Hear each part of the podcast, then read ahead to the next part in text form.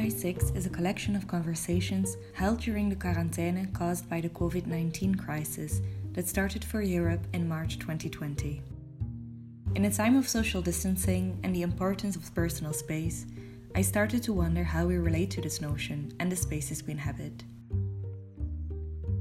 From my room in Leipzig, Germany, I reached out to creatives all over the world to explore with them this idea of space and what it can mean, both personally and in their practice, to hear their individual experiences within the given restrictions and if they discovered some new truths or awareness in them.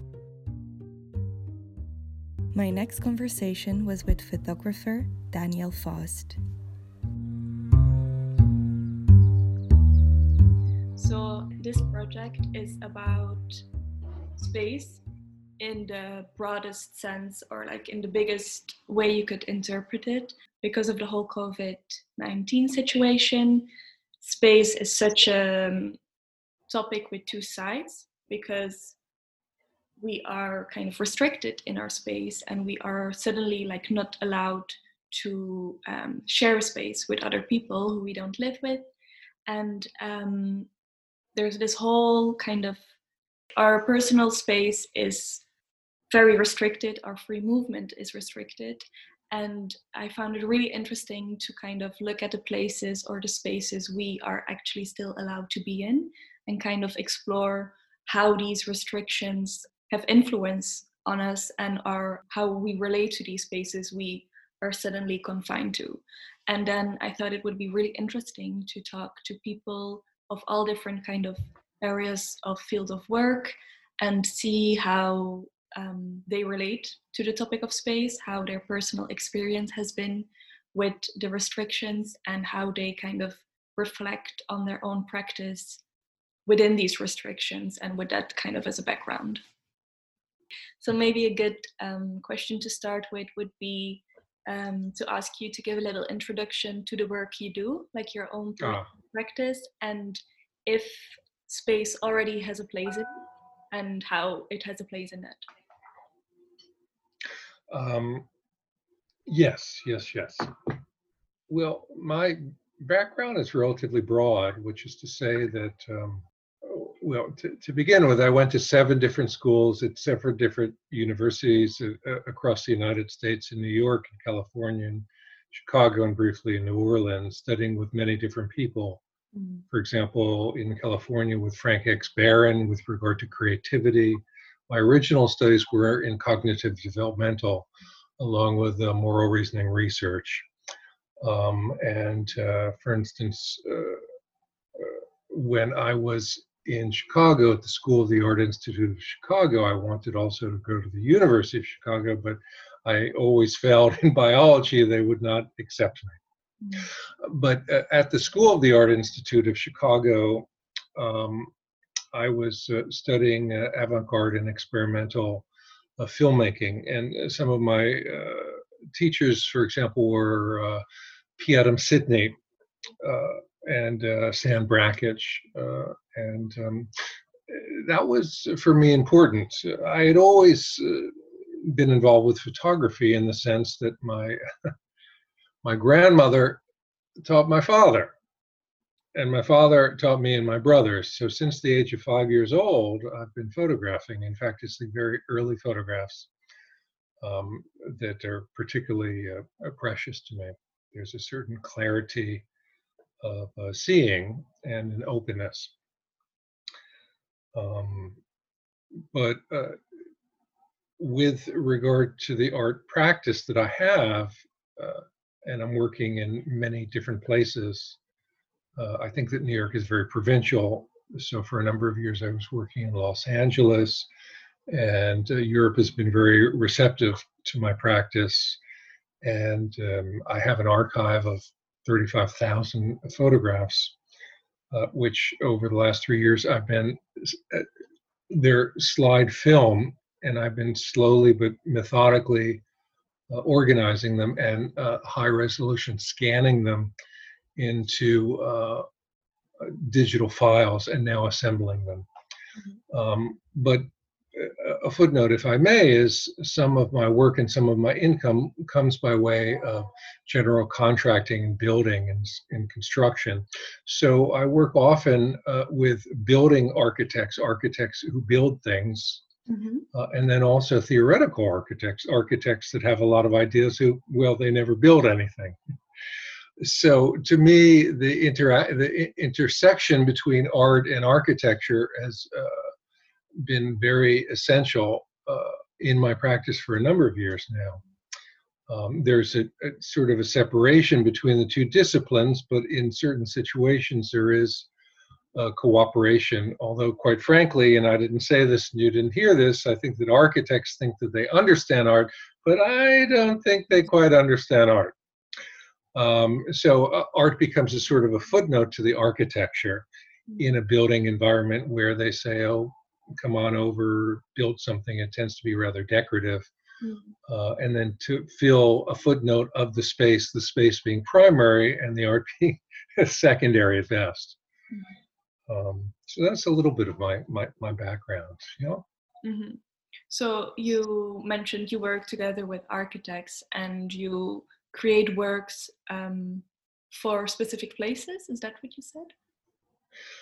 Uh, sort of. Um, in a given situation, uh, I prefer, when available, to uh, produce something which is site specific. I think that this that the size and the proportion is is, is uh,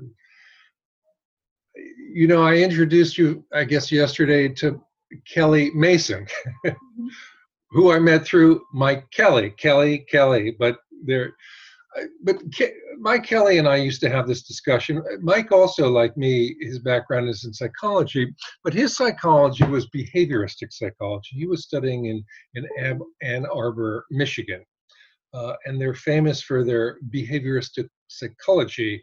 And we would sort of disagree on that, but in a friendly, cordial, collegiate way.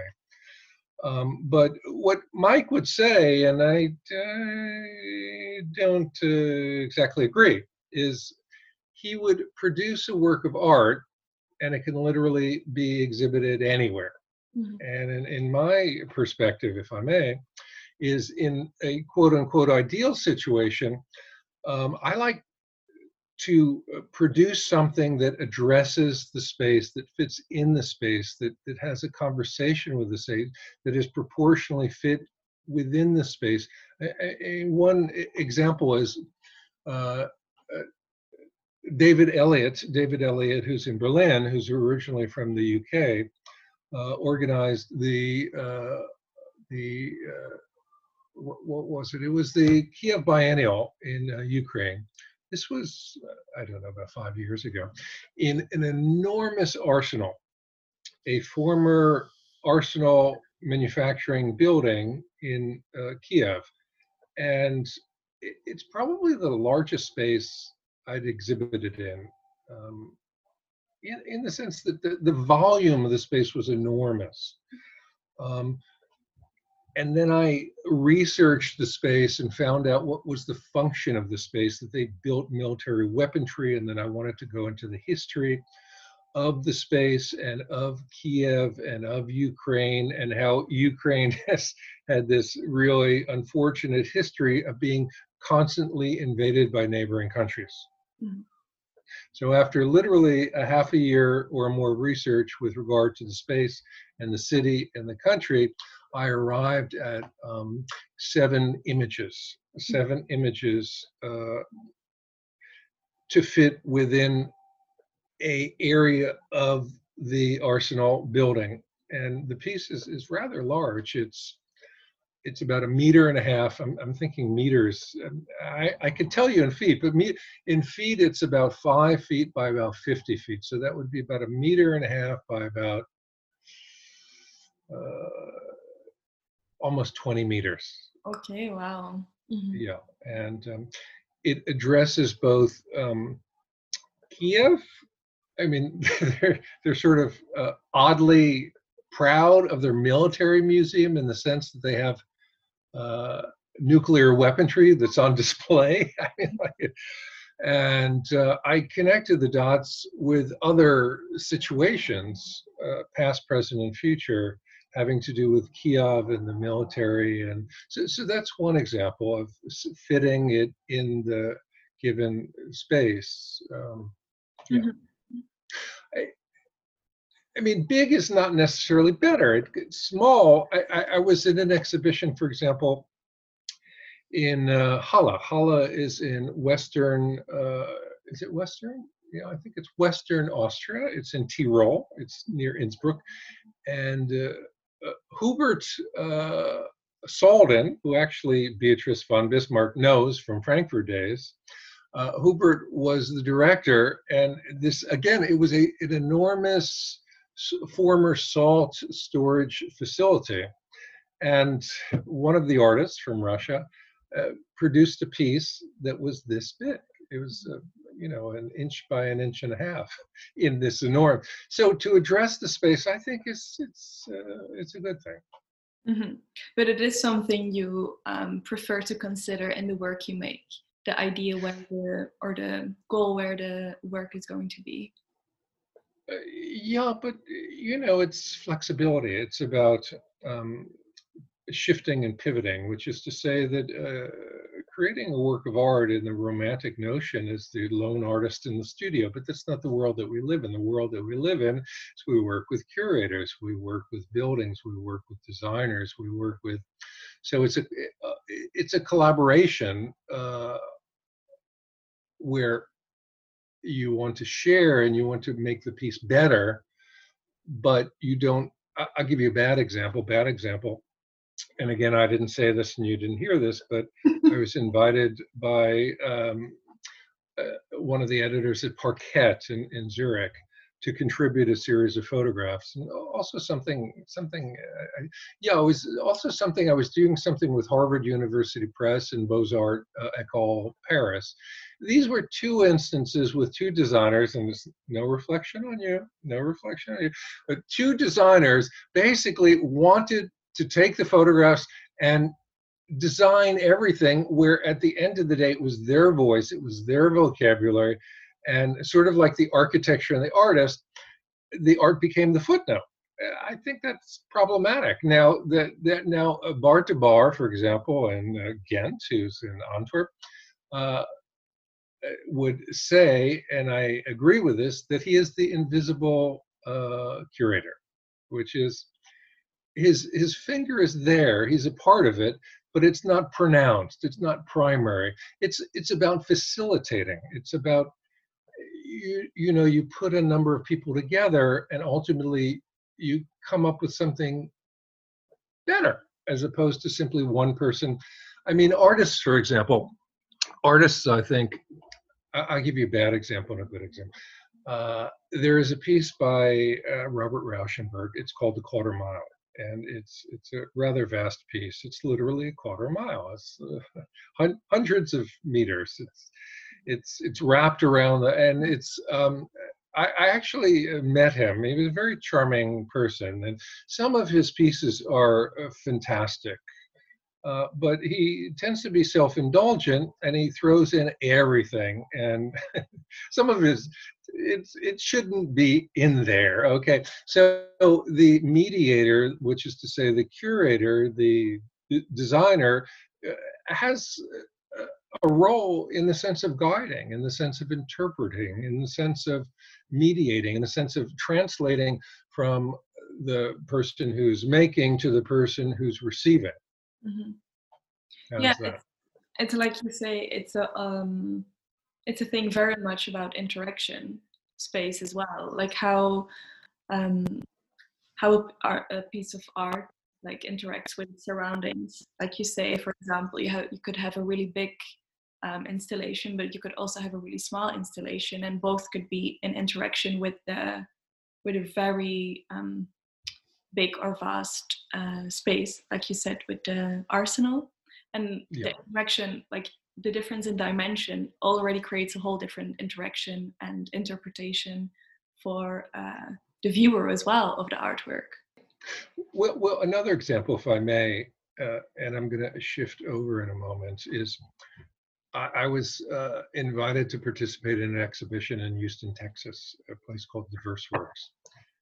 A, very large warehouse, and the design of it was hideous. I mean, the walls, the placement of the walls, it was the most awkward. And I took the liberty of basically making a white cube, uh, three meters by three meters by three meters within the space and putting my piece within that space. Mm-hmm. Yeah. So you created your own space to exhibit your work in another space. And putting both a large piece and a number of small pieces which related. But uh, let me let me speak for a moment, if I may, about New York. Is now I live in a small space. it's I'm very lucky because there's a thing called um, uh, rent stabilization, where if you have a lease uh, and if you've had it uh, over time, the cost is reasonable. Uh, but for example, my neighbors who've moved in in the last few years are paying um, $3,000 a month for a small space, small yeah. space, $3,000 a month. Mm-hmm. And, and then the gentrification across the street from me, a former garage, and they're I'm in the middle of the gentrification of the Soho spreading into my neighborhood. I'm in Little Italy. And the gentrification in New York in the last 20 years, what's going on economically, uh, real estate wise, is that across the street from me used to be a garage. In fact, there were three garages within a three block radius. And all three garages, no more. And uh, what they've built across the street from me, which is an example throughout the city, are uh, deluxe condos for anywhere from five to fifteen million dollars. Mm. And they're large, and in fact, some of them you can drive your car in, and it will take it up, so it's absolutely private. Yeah, wow. Um, and and the thing the thing is the thing is, and this happens in many cities in London and elsewhere in Hong Kong. Majority of these places, and I find this sort of interesting and and and and uh, uh, and uh, most of these apartments are empty. Most of these because basically uh, money from uh, from uh, India and other affluent pockets, the 1% of the 1% are, ba- are basically parking anywhere from $10 million to $100 million and taking a space and then leaving it empty. They're hardly, they're not even there. They're mm-hmm. just parking their money supposedly in a safe space. So it's, it's, it's a peculiar world we live in. Mm-hmm. And, and the thing is, I actually in in my space because i'm a general contractor and i have cabinet makers and other people in time originally when i got my apartment i had to do the plumbing the electrical everything because it was when i came here it, it was just a very undesirable neighborhood and space mm-hmm. over time i did the kitchen and now the studio the the, the study and um, and I it, it everything fits very well. It's all built in. I don't really like furniture. I, I like I, I like uh, invisible architecture. Okay, invisible architecture, for example, is uh, I would work with an architect, uh, and architects like to work with me, mm-hmm. Uh, and we would spend three months or two years, and we'd bring someone by to see the space, and they'd go, what did you do? I don't see anything. I, so that we was complete success. Invisible architecture, which is the simplicity, which is the simplicity is the most complicated thing to do, mm-hmm. is, is to make something very simple. Yes. And a small space, and I'm sorry, in a small space and a large space are apples and oranges. One isn't necessarily better than another. I mean, I've worked uh, and been in very large, very uh, affluent spaces. I, for example, I I uh, renovated the uh, the ambassador of Liechtenstein's penthouse. I uh, spent a year and a half on a landmark brownstone on the Upper West Side, and the the, the taste, the aesthetic, the the not not it's a, so so money doesn't necessarily relate to good. oh, true. I, I, mean, we. I mean, I'm sure you've encountered this. Is there are all these collectors? I mean, I was, I was taken out to see this tremendous collection in Los Angeles. This very wealthy man, and the the the advisor was very proud. However, the artists chosen and the particular pieces were not very good. And then we have a famous uh, husband and wife. They both work, worked for the post office. They, they, you know, very middle class, modest, and they collected drawings. And um, it's one of the most exquisite. And they kept things under the bed and in the closet. And so, so there's you. Um, we're saying the same thing. I think so. Yeah. yeah. And um, how do you actually relate to the space you're in now? Like you said, you live in a small apartment in New York City. Um, yeah. How has that actually been with the restriction of free movement for you? Well, the good news is I have a bicycle. I have an aluminum folding bicycle, and literally every day I will ride five to 10 miles and go either to the East River and or the Hudson River. Uh, which is a very liberating uh, thing. I'm very lucky. Um, uh, it's it's I mean, we're in the epicenter, uh, other than, of course, Italy and Spain and a few other places. It's it's, it's difficult. It's mm-hmm. people are fearful. Um, there's a lack of social distancing. We don't have testing. The federal government is uh, incompetent. Uh, the good news is we're dealing with seven different states here. The governors have come together, uh, New, New York and Massachusetts and New Jersey and uh, Cuomo, our governor, has uh, been extremely organized uh, addressing this. Um, but um, I can't, how it's, it's, it's, it's, almost every day, almost everyone spends five to 10 minutes freaking out and then getting distracted. And then uh, if you're lucky, uh, you go into work. But but here's the tragedy. The tragedy is this: is we're really fortunate because um, African Americans, Hispanics, uh, uh, elderly people, particularly in nursing homes, uh, the incarcerated, um, those who live paycheck to paycheck.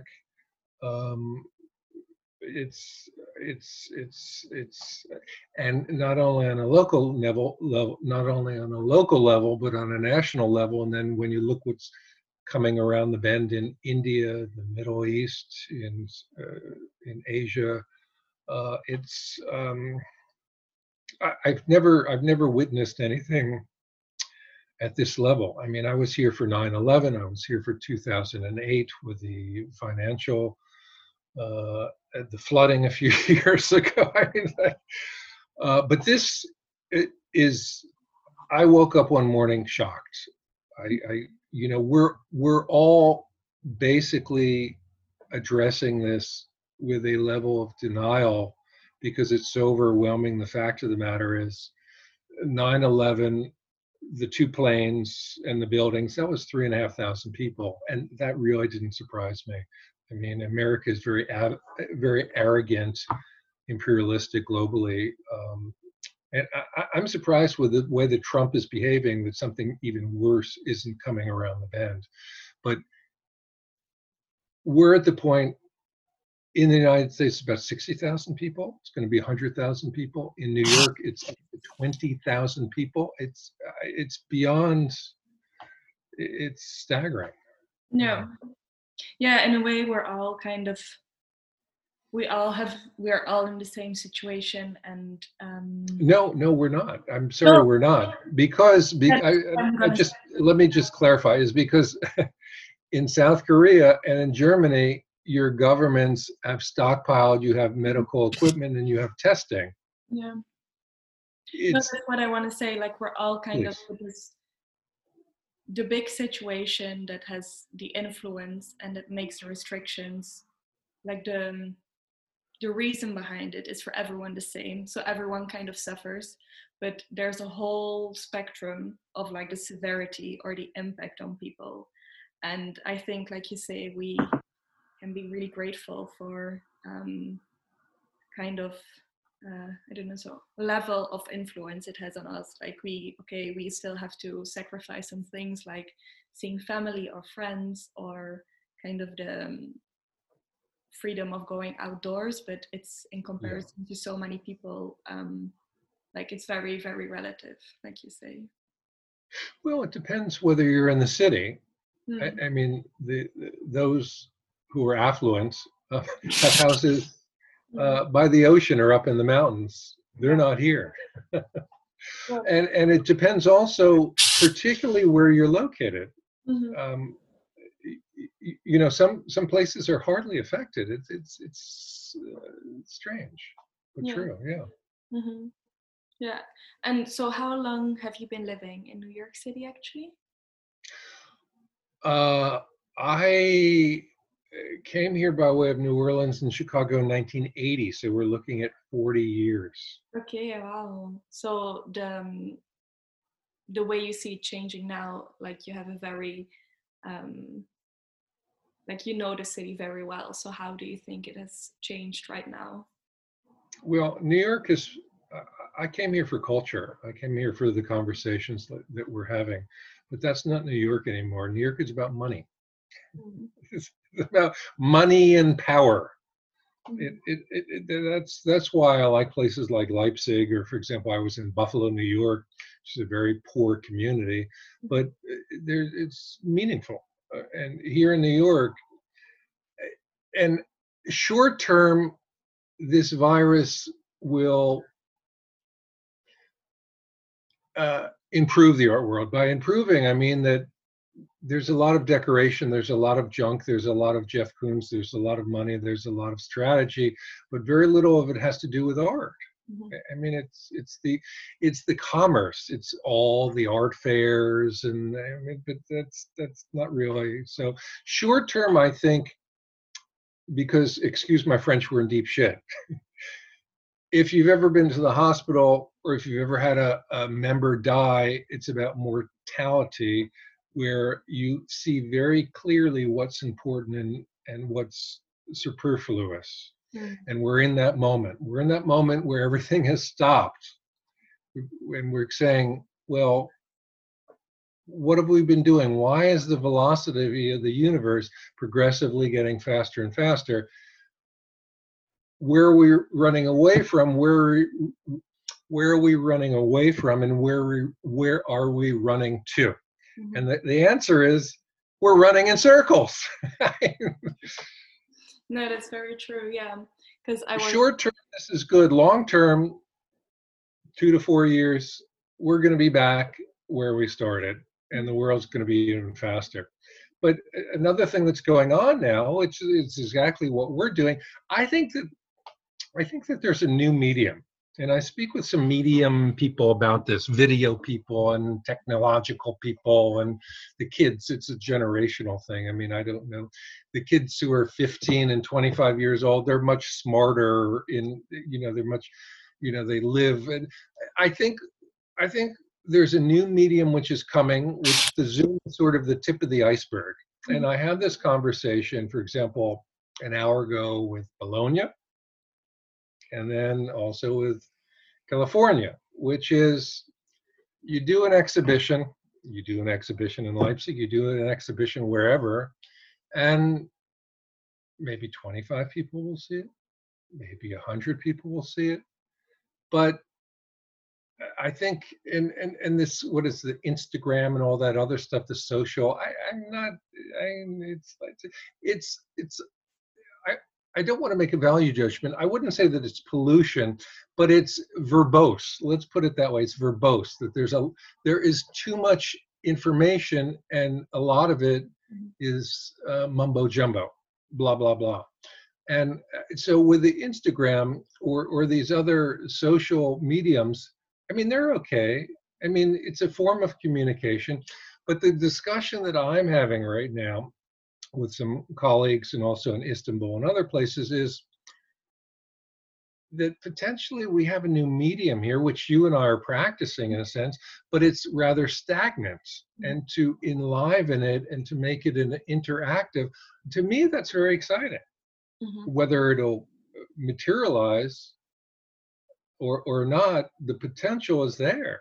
I mean, I, I, I'm trying to help a museum friend, for example, because the economy is a disaster and the cutting to culture is is enormous even in Germany, and I'm very jealous of Germany because other countries like Italy, eh, eh, or it's it's it's it is even in California, which is the fifth largest economy in the world, even in California, where it has 40 million people, even in California that has half of the homeless population, even in California, the museums, the uh, the art handlers, the security guards, the the uh, adjuncts, the part times, gone, mm-hmm. and most of them are not coming back. I, mean, I, was at the Metropolitan Museum on March 9th.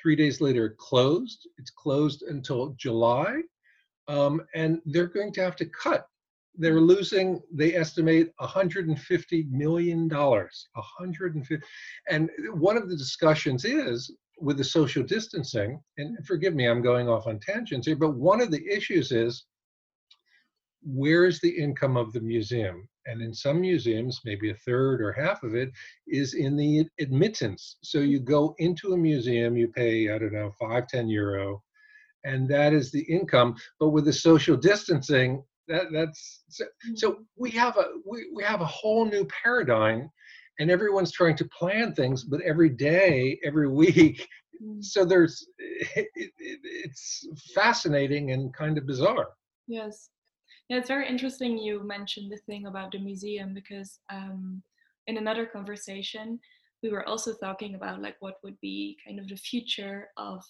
the art world. Like you say it all gets um, like you reflect on like how what like what does it mean? Um well, like well how, let me let me just forgive me let me just mm-hmm. throw in the pragmatics. The pragmatics speaking with a friend who organizes biennials or, or art fairs the crowds that that's not going to happen.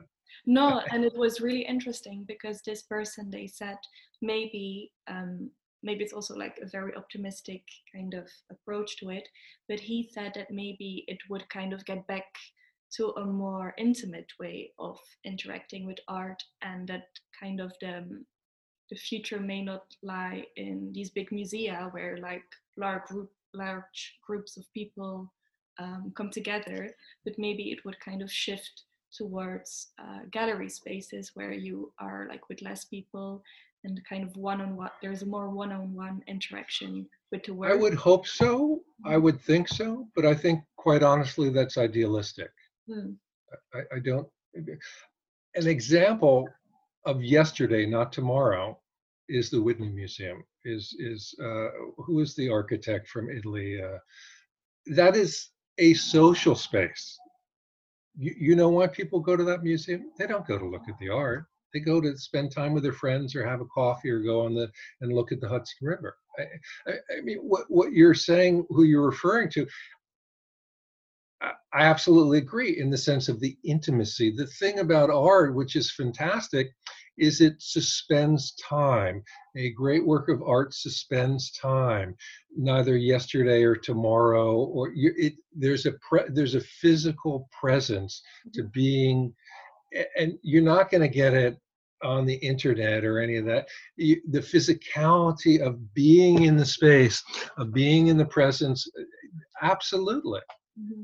Yes, because like you say, the virtual world, like if you would compare the situation happening now towards comparing the situation happening 50 years ago, like there's so much kind of luxury in the fact that we have this digital and virtual world where we can still kind of connect or share or it, it, it, art is popular now 20 40 years ago you go into a museum empty mm. i mean it's now a popular kind of form of entertainment. yeah. I, I, you know, the intimacy and the, the romantic notion of, you know, it's, I, I like the idea, but I don't quite honestly think if there are 100 people who go into a museum, how many people are really, other than ourselves who are professionals, why are they there and what are they doing? Yeah, but it's interesting as well and to interpret it as more as a social space instead of a cultural space, like you said, the other the Whitney Museum. Do you think the Whitney Museum is a yeah uh, yeah. You think yeah, that's and that's that's been the function of many. Mhm. eh, Let me put it this way: uh, Renzo Piano is the architect. He's from Right. bu- he's from uh, uh, where is it? Genoa. I, in fact, I've spent time in Genoa, it's, uh, and that's where the bridge collapsed. But that's another story. Uh, there's the Bilbao effect. You know, the Bilbao effect is Frank Gehry built this jazzy kind of in Spain this museum, and if if we build it, they will come, Mhm. and and that's a- lot of this crazy million million million dollar boom is if they build it we will if they if we build it they will come. Mhm. that's the bilbao effect Mhm. which is it, it, it's okay it's not about art. It's not about art. It's about it's not about culture. It's about tourism. Tourism. The, the, the, the museum of modern art every 5 10 15 years they're expanding it now now, why are they expanding it they're expanding it for the tourists for the crowds who come in and it's about crowd control Mhm. it, it- it's it's I- mean i don't mean to be critical or or negative but i mean that's the tourist industry and the tourist industry is one of the five largest industries in the world Mhm. so It kind of goes back to the thing we um, you said in the beginning of the relation between the architecture and the piece of art as and the art more as a footnote or a kind of decoration for the I, space. I, I would hope it's otherwise. I, I mean, Gerhard Richter, you know Gerhard Richter, of course. I mean, he's putting pieces in cathedrals, and um, there, there are good examples. There are, but there are not that many good examples. But when it works, it can be uh, fantastic. Mhm.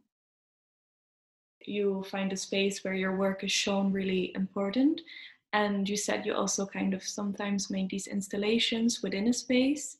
Do you then also think about the fact that um, the museum or the cultural space turns or is also very much focused on a social space? Is that something you work with or consider with with exhibiting your work? Well, let me circuitously address what you're asking, which is a good question. Is I, I'm in the midst for three years now of preparing a piece, which um, again, forgive me, I'm going to say in feet. It's is five feet by 150 feet, which is a meter and a half by uh, 50 meters, and it consists of 3,000 images. And I'm in the middle of putting a book together, and it will travel. It'll be uh, in the United States, probably in Philadelphia and in California and perhaps in Chicago and um, uh, also in, in Europe, in Asia and uh, other places, uh, Russia and Istanbul and um, uh, Vienna and so on. And he- here's the thing. Here's the thing. The thing is, um, when you make a piece and you show it in different cities and countries, uh, it's understood very differently. Which is uh, to me it's very fascinating. It's very fascinating an example is Hou Hanru who's at the MAXXI in uh, rome uh, had commissioned me to make a piece for the istanbul biennial. Mhm. and that piece that he chose um, is from the united nations. And these are a series of photographs where i was in and around the united nations building. Now when we produced this piece and when we showed it in Istanbul, I think it was exactly what he wanted to do, which was to be provocative. Mhm. And uh, a number of people, uh, both in uh, Istanbul and when, when we went out into another community, were actually they were very angry with the United Nations and their administrative policies. Mhm.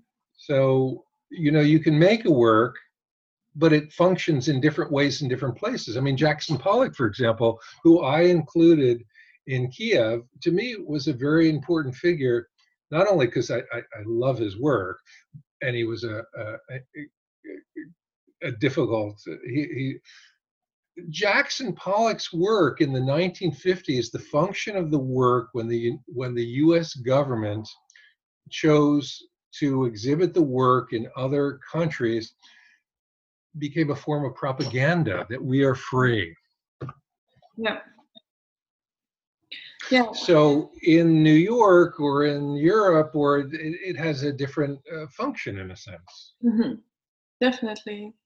But it's interesting you also bring up the work of uh, Jackson Pollock because his work is also very much about navigating a space because his work is so much about the movement of the creation process and um, yeah.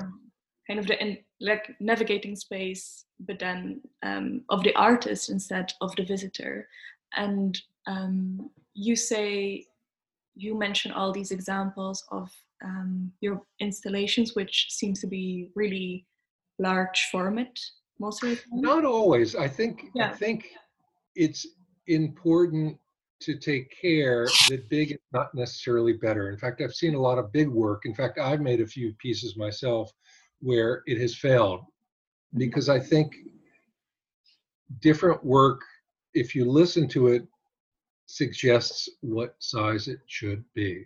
An example is the Cindy Sherman, the small black and whites are exquisite. Her medium to large pieces, I find very awkward. I don't think they work uh, uh off. They don't work. Yeah. Mm-hmm. But but the, I, I, the, to me that's uh, you bring up something that really is very important is is is the process. To me, that's more than anything. Uh, that's it's not the physical object at the end of the day. It, it's it's not the painting that the paint is dried and everything. And for me, that's always been the most important and the most fascinating is the very process. And as an example is I'd worked uh, with uh, David Edwards. David Edwards is a uh, is a uh, medical. He's a medical engineer, and he's uh, over in Cambridge, Massachusetts and I uh, worked with him on a publication. And literally for a half a year, I followed him and we collaborated on this. And again, this is the process. He was very interested, as am I. How do artists create? How do scientists work? How do uh, architects? So I would literally go with him into the MIT and the Harvard labs to see mm-hmm. things that were frozen, things that were heated. He took me to uh, a, a, MIT uh, inventor, uh, I forget his name offhand, who has had more inventions than Thomas Edison. Had more inventions than Thomas Edison. He was a brilliant, uh, unusual character. And I literally went into his house. I photographed in his house all over the house. And my question to him was, how do you invent so much? Where do your ideas come from? And I thought, I, I think it's the bedroom that when he goes to sleep, he has dreams and he listens to his dreams and he has the eureka solution in the morning. No, it was the exercise room. Productive in both Ro- ways. Robert Langer. Robert Langer. More inventions. It's yeah. Mm-hmm. And let me give you a footnote here his house near Cambridge, Massachusetts, is the biggest house I have ever been in. And it's atrocious. he has a mini bowling alley downstairs for his kids. I mean, it's just, it's the biggest, dumbest house I've. So let's talk about space. Here's a brilliant, bad, bad example. Hmm. yeah related to the the fact that the examples you gave me of your own work were these very large um, format ones what was kind of the reasoning behind um, these dimensions and how um, i'm going to reverse that question i'm going to reverse that question is you brought up i think something important which is intimacy mm-hmm. which is not what you think, but how do you feel? Mm-hmm. So when you create something, be it a, a piece of text or your own uh, design of something, not what you think about it, but how does it make you feel? Mhm. You know, what color is it? Is it a purely visual thing? Is it an emotional thing? Uh, so I- think that the intimacy is is a very essential element to all this. And when it's big, sometimes it it actually is not intimate, and that can be a problem. Mhm. Is it something you, because you work with large format, is it something, um, Yeah, but right now I'm working. Uh, forgive me for jumping in. I'm working actually. You might appreciate this. I'm working on a book. Mhm. I, I, I've- worked on a few publications, but this this is related to the large piece. But this is a book, and the book is it's a whole different size. Mhm. Yeah, So how, in a sense, they feed each other, both the very large and the very small. Mhm. And how have you been finding it to kind of nav- navigate the space of a book? Um, trans- trying to translate your work, which is way more in a space, to the space of a book, which is a whole different space than a. a That's a good question. It's it's uh, at times it's very difficult, Mhm. at other times it's very exciting. Uh, I sometimes I don't know the answer. Um, you see, we're back to the creative process, which uh, you see, I, I went to art school and university and college and so on, and you learn all this intellectual stuff, you know, um, but but where's where's the creativity? Why isn't there a course? Why isn't there a major in it? Why isn't there a subject matter? Why isn't there more about it? To me Mhm. I- feel fortunate. I have a good intellectual ability not a great one but i think creativity wise I, i've been fortunate Mhm. to have gained this from my mother and a few other people. And to me that's what it's all about, or at least a big piece of the pie. So, with regard to your question of the book, is I want to make mistakes. Okay, I, I want to do things wrong. I, I, I and then I want to reconfigure things. Uh, to me is the creative process is to take a chance and sometimes fail, but to learn from it. Um, to me is, uh, I mean, I think that's uh, that's so with a book very simplistic. There's the beginner's mind and there's the expert's mind. This is sort of a zen thing which is the beginner's mind is open to everything and the expert's mind is sort of narrow. So if you can combine the two in a sense and openness let yet a closure uh, i think it's a very uh, healthy balance. Mhm. You mentioned the thing of failure and exploring this kind of new medium. This is not something you're scared of, because I think a lot of artists um, or are kind of held back in their process because they're scared of failure. But it seems as if you it is something you kind of try to. Oh, I think that's yeah. I think uh, well, we're using rather large descriptive words and failure. I don't know. Maybe there's another word for that. Fear. That's a big word also.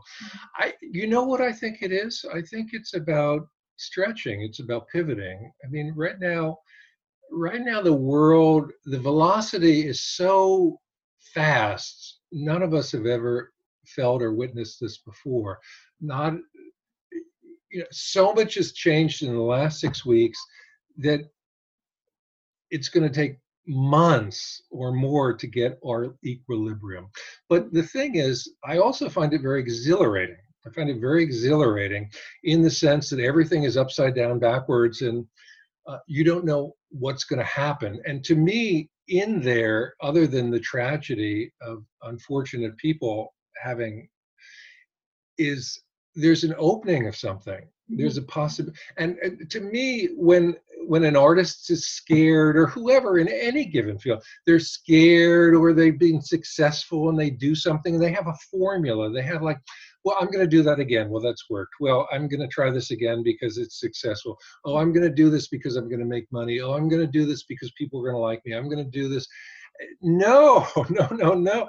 It's it's a i mean that's the thing for example about jackson pollock is you know you develop you you you grow you change. If you have a formula, I think you've failed. Mm-hmm. And, and and and you know what it is is it is scary and it is difficult and and you will fail for lack of a better word but it's about stretching and pivoting mm-hmm. and a, a good education on both sides of the be it the teacher or the is is it's about learning. It, it, there's someone a very important mentor to me like a big brother who's who sadly passed recently and the one of the elements that he was eternally curious. He was hungry. You could never feed him enough. And he was extremely youthful. And you don't have to be 20 years old to be youthful. You could be 80 years old. He had this curiosity and this hunger, like a friend of mine, Richard. Um, and Richard is interested in everything, everything. And, and it, to me, that's a beautiful thing. Mm-hmm. Definitely, definitely. It's so important to like curiosity is such a drive for um yeah, exploration, I think. And if you kind of held back by fear, then you can't discover these new places.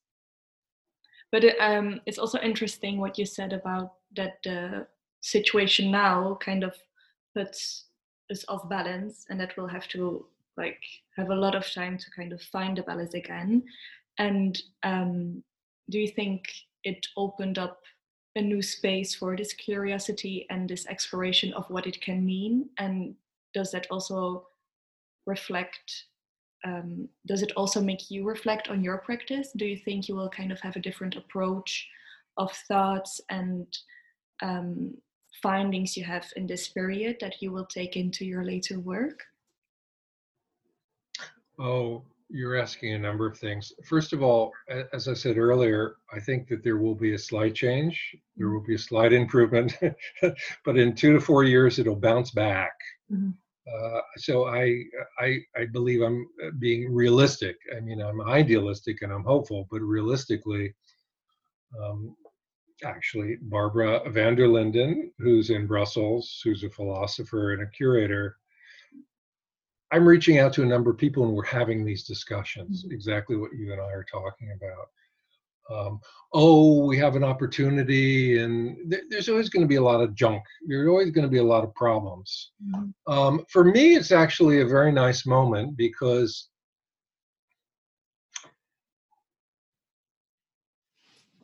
as I said from the beginning, I went to seven different schools over 10 years across the United States. I've been working in Europe. I've been working in uh, I, I, I, organized the South African Pavilion for Venice. I, I am in discussion uh, later in the week with someone in Istanbul and then someone in Moscow, and that we're we're we're all like. I've always believed in this. I've always believed in uh, sharing, openness, and cooperation. That at the end it helps everybody, and not to be competitive or closed uh, or greedy, but to be open and to share because it, it, ultimately benefits everyone, not to, to be cooperative. I, I, mean, right now, for example, we're dealing with the virus and the, the, the pharmaceutical. You know, if everyone, and this is ideal because at the end it's going to be about money, but if you know, pharmaceutical companies in five different countries in Germany or South Korea or, or or China come together for a moment and cooperate, and then fantastic things could happen. So mm-hmm. that's to me, there's a moment now where I'm dealing with some people, they've they've been closed, okay? We do it this way, this works for us. We have our five friends mm-hmm. and it works and we're going to do that. I mean, I've reached out to a museum educator who never responded. And then I reached out to an associate of hers and I said, Well, I'm having these discussions with a theoretical educator in Vienna, with a mm-hmm. anthropologist in San Francisco, with uh, a medical bioengineer, eh, with and to me, that's exhilarating is the perspectives and how the problem is in the different disciplines. Mm. for example at berkeley at the university which is very interesting is there's this fighting there's this separation there's this distance between them. I mean i'm actually trying to get bologna university and berkeley to cooperate with each other. And the, the, the thing is is that the university the art department and the museum are totally separate. And, and to me that's that that doesn't work but that's the that's the world we live in and that's the problem but that we have a moment of openness and very soon the door is going to close Mm. Yes, I think it's also very much about boundaries and kind of the the closing of boundaries, but also the opening. Because, like very um, concrete, the boundaries of countries are closed right now. But what does it mean for a um, for a virus? What does a boundary of a country mean for a virus? Like it's an abstract thing. It's not really um, a real thing. But then there are also like boundaries in our personal movement but then people also seem to kind of break open or try to break open these boundaries and it's kind of a tendency that has been there for like a few years i think like trying to be more open and trying to create community. And now this kind of whole situation um, literally brings us back um, to ourselves and um, keep these boundaries in how do you say it? Um, enforce these boundaries. But i think Mhm. like you say it's also very much about breaking suddenly these boundaries because people realize that kind of the more boundaries come closer to us the more we want to break them and this situation i think also is a very good starting point to create community and find this new openness and find this new space to explore within these restrictions. And I think that's something a bit like you're saying that people have a different approach. i'm i'm hopeful but realistically unfortunately i'm doubtful Hmm, but i'll tell you this i'll tell you this what i also find regardless of this virus eh, i'm 64 years old and the last five to ten years you know where i've been learning the most i've been learning the most from kids like you from a different generation because the perspectives are very different Mm. and it's not just the age or the generation it's the attitude i Mm. mean but when i encounter rigidity a closure boundaries Mhm. to me that's the beginning of the end Mm. Uh, but when you say boundaries that could mean a variety of things Yes, definitely. Because we have like the boundaries of our homes, like our walls, but then we find this new kind of world economical via our computers and we have like this virtual world we can explore. But then Yes. we also have like the boundaries of a nation. Um, but what does that mean? Like, I don't know. I think it makes people also kind of reflect more on the bigger structures we live in, um, where before we weren't really aware or kind of um, how do you say it, uh, bothered by it.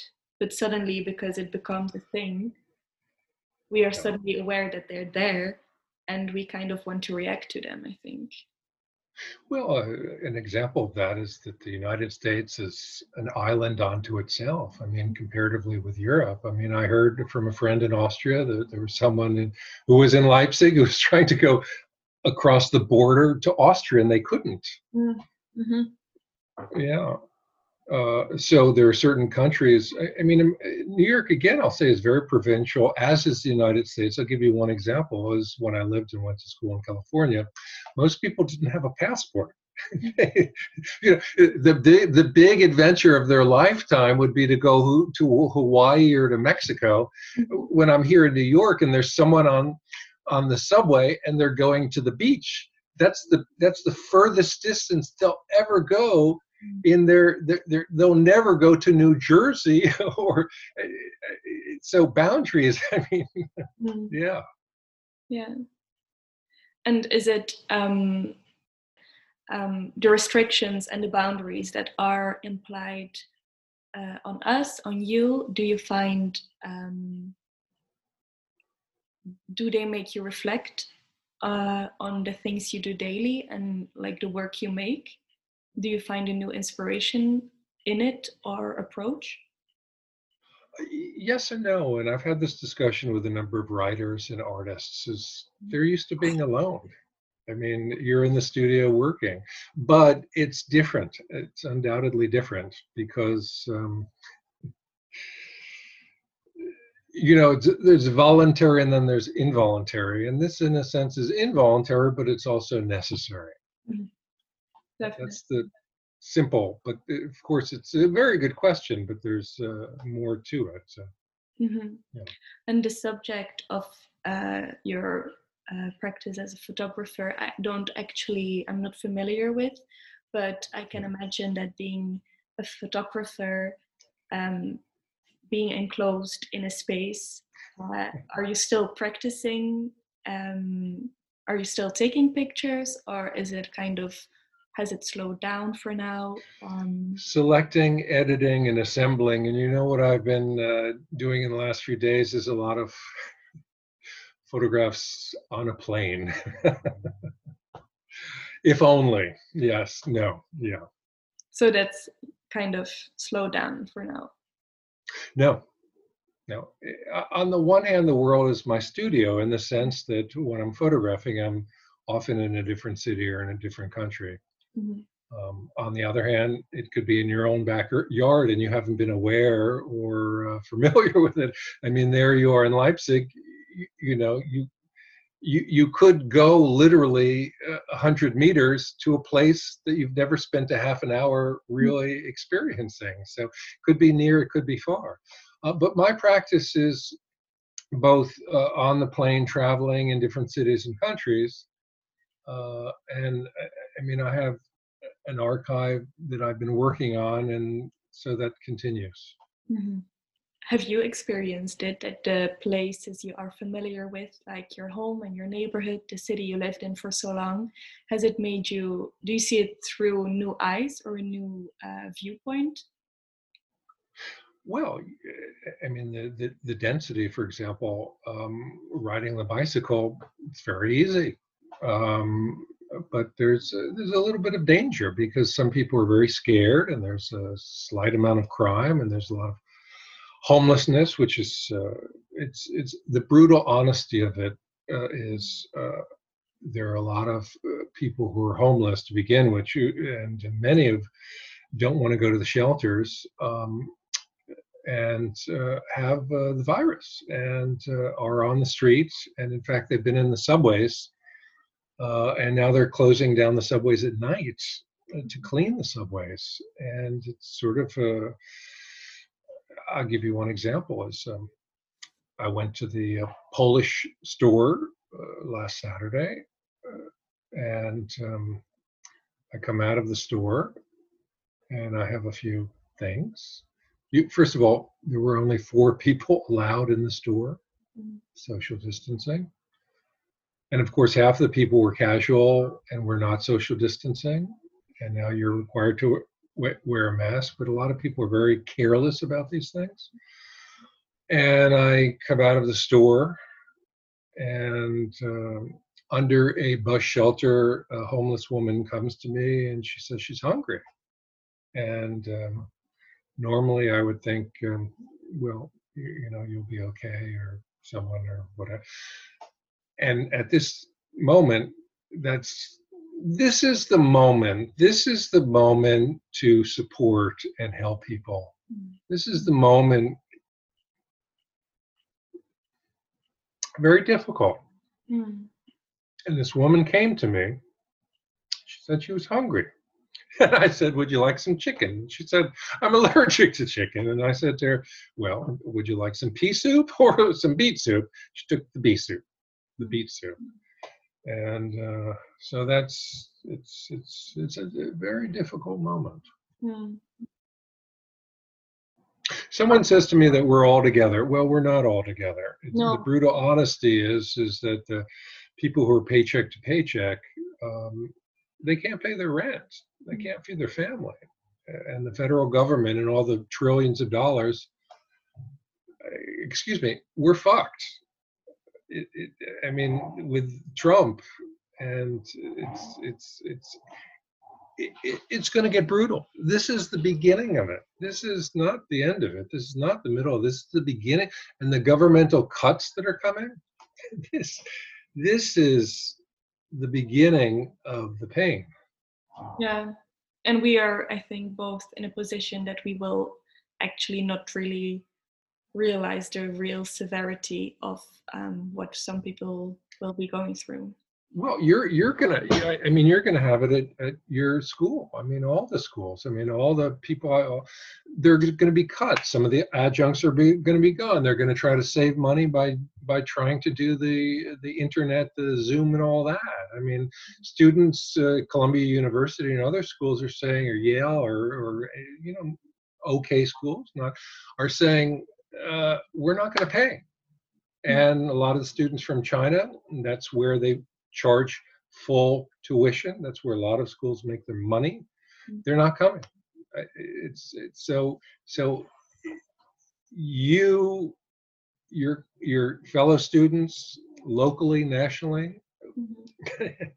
this is the beginning of uh, yeah you, i mean you you could be very talented you could be very skilled mm. but at the end of the day it's hard work mm. and perspiration. That's no matter how, even even this great inventor, uh, he works like a dog.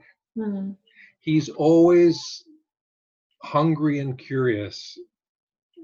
And also, he surrounded himself. I mean, when you create a community, you support each other. They could say, Hey, I have a great job for you. Yeah and that's true. No yeah the effect of community is very um, important right now. Like it makes us reflect on how we like do we have a community? And if we have a community it also makes us reflect on the quality of the community and kind of the interaction i think as well.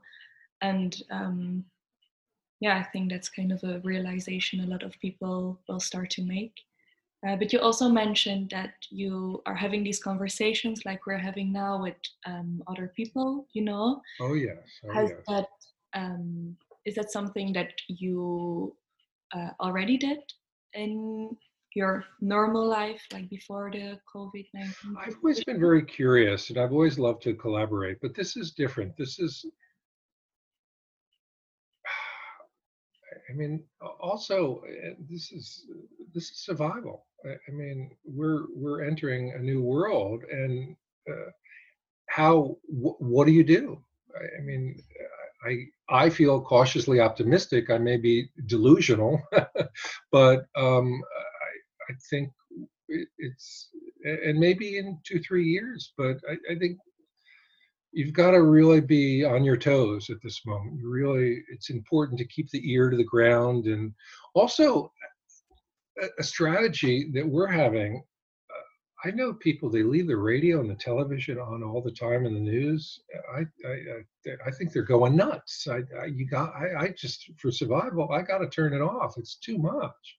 You also, I guess. Yeah, it's way too much input and kind of way too much stimulants that is not good for your peace of mind i think. It's a way of also protecting yourself mentally i think not only physically but also mentally. It has such an impact on everyone even in ways we maybe not really um, notice yet already but it's a whole such a whole new situation for everyone that just for your mind to comprehend what's happening. It's so hard. So listening to the news all the time it also makes you like it raises your anxiety and like survival instinct i think.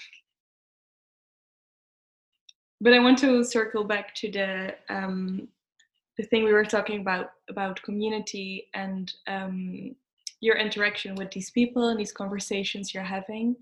Do you notice a change in the interactions you're having right now?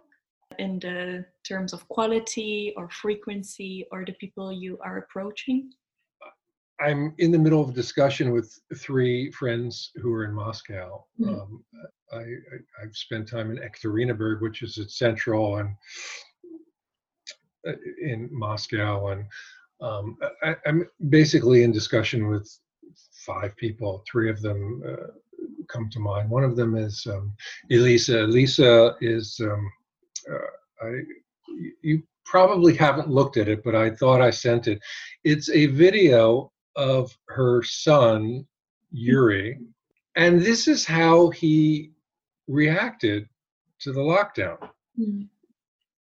Is he kind of created a world onto himself contained in this apartment Mm. he was playing i I found i found that fascinating In in the sense that he found a world where he was comfortable to experience the real world. well I- don't know. I guess we're getting a little psychological or projecting here but on the one hand children have a fantasy world or a self-invented world particularly only children comparatively when they have uh, brothers or sisters. But when i originally called and spoke on the phone all of a sudden he's he's like he's he's he's grabbing onto his mother. He's going and he, you know I, I, I it was a it was a whatsapp. All of a sudden there he is you know and he wanted all the attention from his mother. He was contained he was hyperactive. And of course kids they bounce around and they want to go out and play but to me that was very fascinating um, is because they were in lockdown he was contained and it made him more uh, simply more. Mm. uh, that's that was his response in a sense. I, I hear this from other uh, parents with kids. Uh, dieter uh, Roelstraete who's from antwerp uh, a philosopher who's university of chicago has a son uh, by the name of uh, isidore which was my grandfather's name from from austria. Isidore is three years old and i when i asked uh, dieter how's he doing? he was like my son is uh, you know because people are used to you know you go to kindergarten or the kid is out or you're working but when you're it's a fascinating phenomenon of when people are contained together. I mean i don't know if you've heard these stories but part, partners for example or families you know husbands and wives sometimes they get along great other times they they're ready to Yeah, like the divorce numbers in I think it was China have actually gone up after the quarantine, which is a bit. I think this is, I think this is minor, but I think it was 9/11 or some other major where nine months later there are more births on that given week. yeah. So right now in Moscow, you know, it started it. Let's do the chronology for a moment, okay? And it started in China in January. Actually, it, it came to California in February. We only recently realized that, uh, and then uh, you know Italy was affected and Spain was affected, and it's sort of spreading. It's sort of this slow virus that's spreading all. So it's it's Hmm. fascinating and frightening. And what's going on right now, last week and this week in Moscow, is it's there, and more people are infected, and it's it, it's sort of like around the world you can sense, or the reality is, it sort of goes there and it becomes profound, and then it sort of goes someplace else. It's kind of a fascinating, uh, eerie, uh, frightening thing. So when I'm in touch, for example, uh, when I'm in touch with Makati, Makati is in Johannesburg, or I'm in touch with uh, Muna. Muna is in Cape Town at the moment with his uh, partner, who's from Germany, uh, and um, i- i- how people respond. I mean, it's it's sort of fascinating because you would think in New York and in London and these are affluent, civilized, but the structure, the, the protection and the, the medical and there's some areas actually that are affluent. I mean, there's of course Germany and South Korea, but there's some areas where the community they're either prepared or they're not really affected so much. It's, it's kind of a fascinating phenomenon in a sense. Mm-hmm. So I, I mean, it's morbid, but it's fascinating. No, definitely, because it really,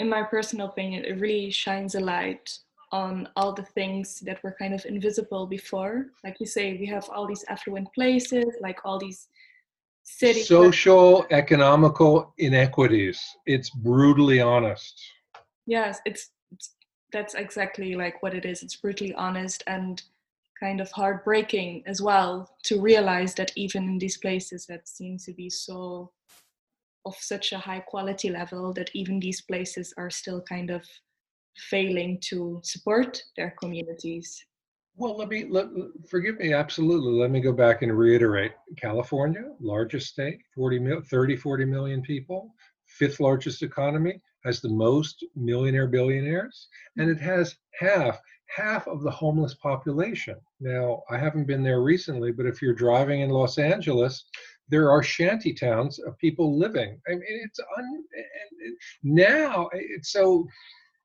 Oh, well, I didn't even know that. Staggering. Yeah. No, it's yeah. Yeah, definitely.